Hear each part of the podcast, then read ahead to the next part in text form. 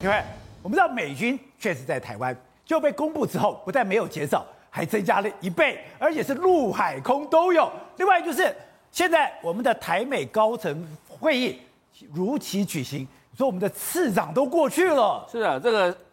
那个蔡英文总统在接受 CNN 专访的时候，事实上就有透露说，有少数的美军在台湾，但是到底确切的数字有多少？今天这个外交政策的这个季刊当中就已经有提到一点，美国国防部正式的确认了这个数字哦，总共有三十九名。那三十九名当中呢，有二十九名是海军陆战队，另外包含五名的空军、三名的海军，还有两名的陆军哦。那总共有三十九个人，这三十九个人到台在台湾到底在干什么呢？当然，除了 AIT 里面有一些维护这个 AIT 的安全的海军陆战队之外呢，也有一些是要协助我们训练相关的部队，还有我们的相关的雷达站，还有这个空海陆空军的相关的一些仪器哦，事实上都有美军进驻到里面去的。那除了指导之外，另外呢，当然还有相关的把讯息传回美国的任务嘛。因为我们现在哈跟美国之间的一个军事合作的机制越来越深化之后呢，你连上一次来的这个美国的参议员，他们都是军事委员会的。这一次到今天，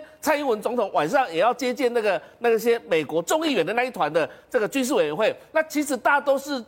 为了这个所谓的台美之间的一个军事合作而来的，那在拜登跟习近平在进行视讯会议的时候，其实悄悄的在华府也举行了一场所谓的美台之间的一个政军方面的一个一个会议哦。那这个有两场同时举行哦，一场是国防检讨会谈，一场是美台的一个政治军事对话。那好看的地方在哪里呢？是因为我们包含了外交部次长，还有这个呃国防部的副部长，还有国安会的副秘书长，整个三个人哦，这这三个最主要的进到了华府里面去哦，华府 DC 哦，这个地方跟对跟那个美国的相关官员来来进行会谈。那未来是不是有可能会再升级到部长级的，就就很难讲了。但是因为美国有个台湾旅行法，事实上是有授权可以让我们部长到那边去的哦。现在只是说双方的军事这个合作。呢加温的当中呢，未来会不会有台美之间的联合演习哦？那大家看的就是明年那个所谓的环太平洋军事演习，台湾会不会受邀？所以看起来是什么概念呢？是除了美国国会在立法所谓的台湾威则法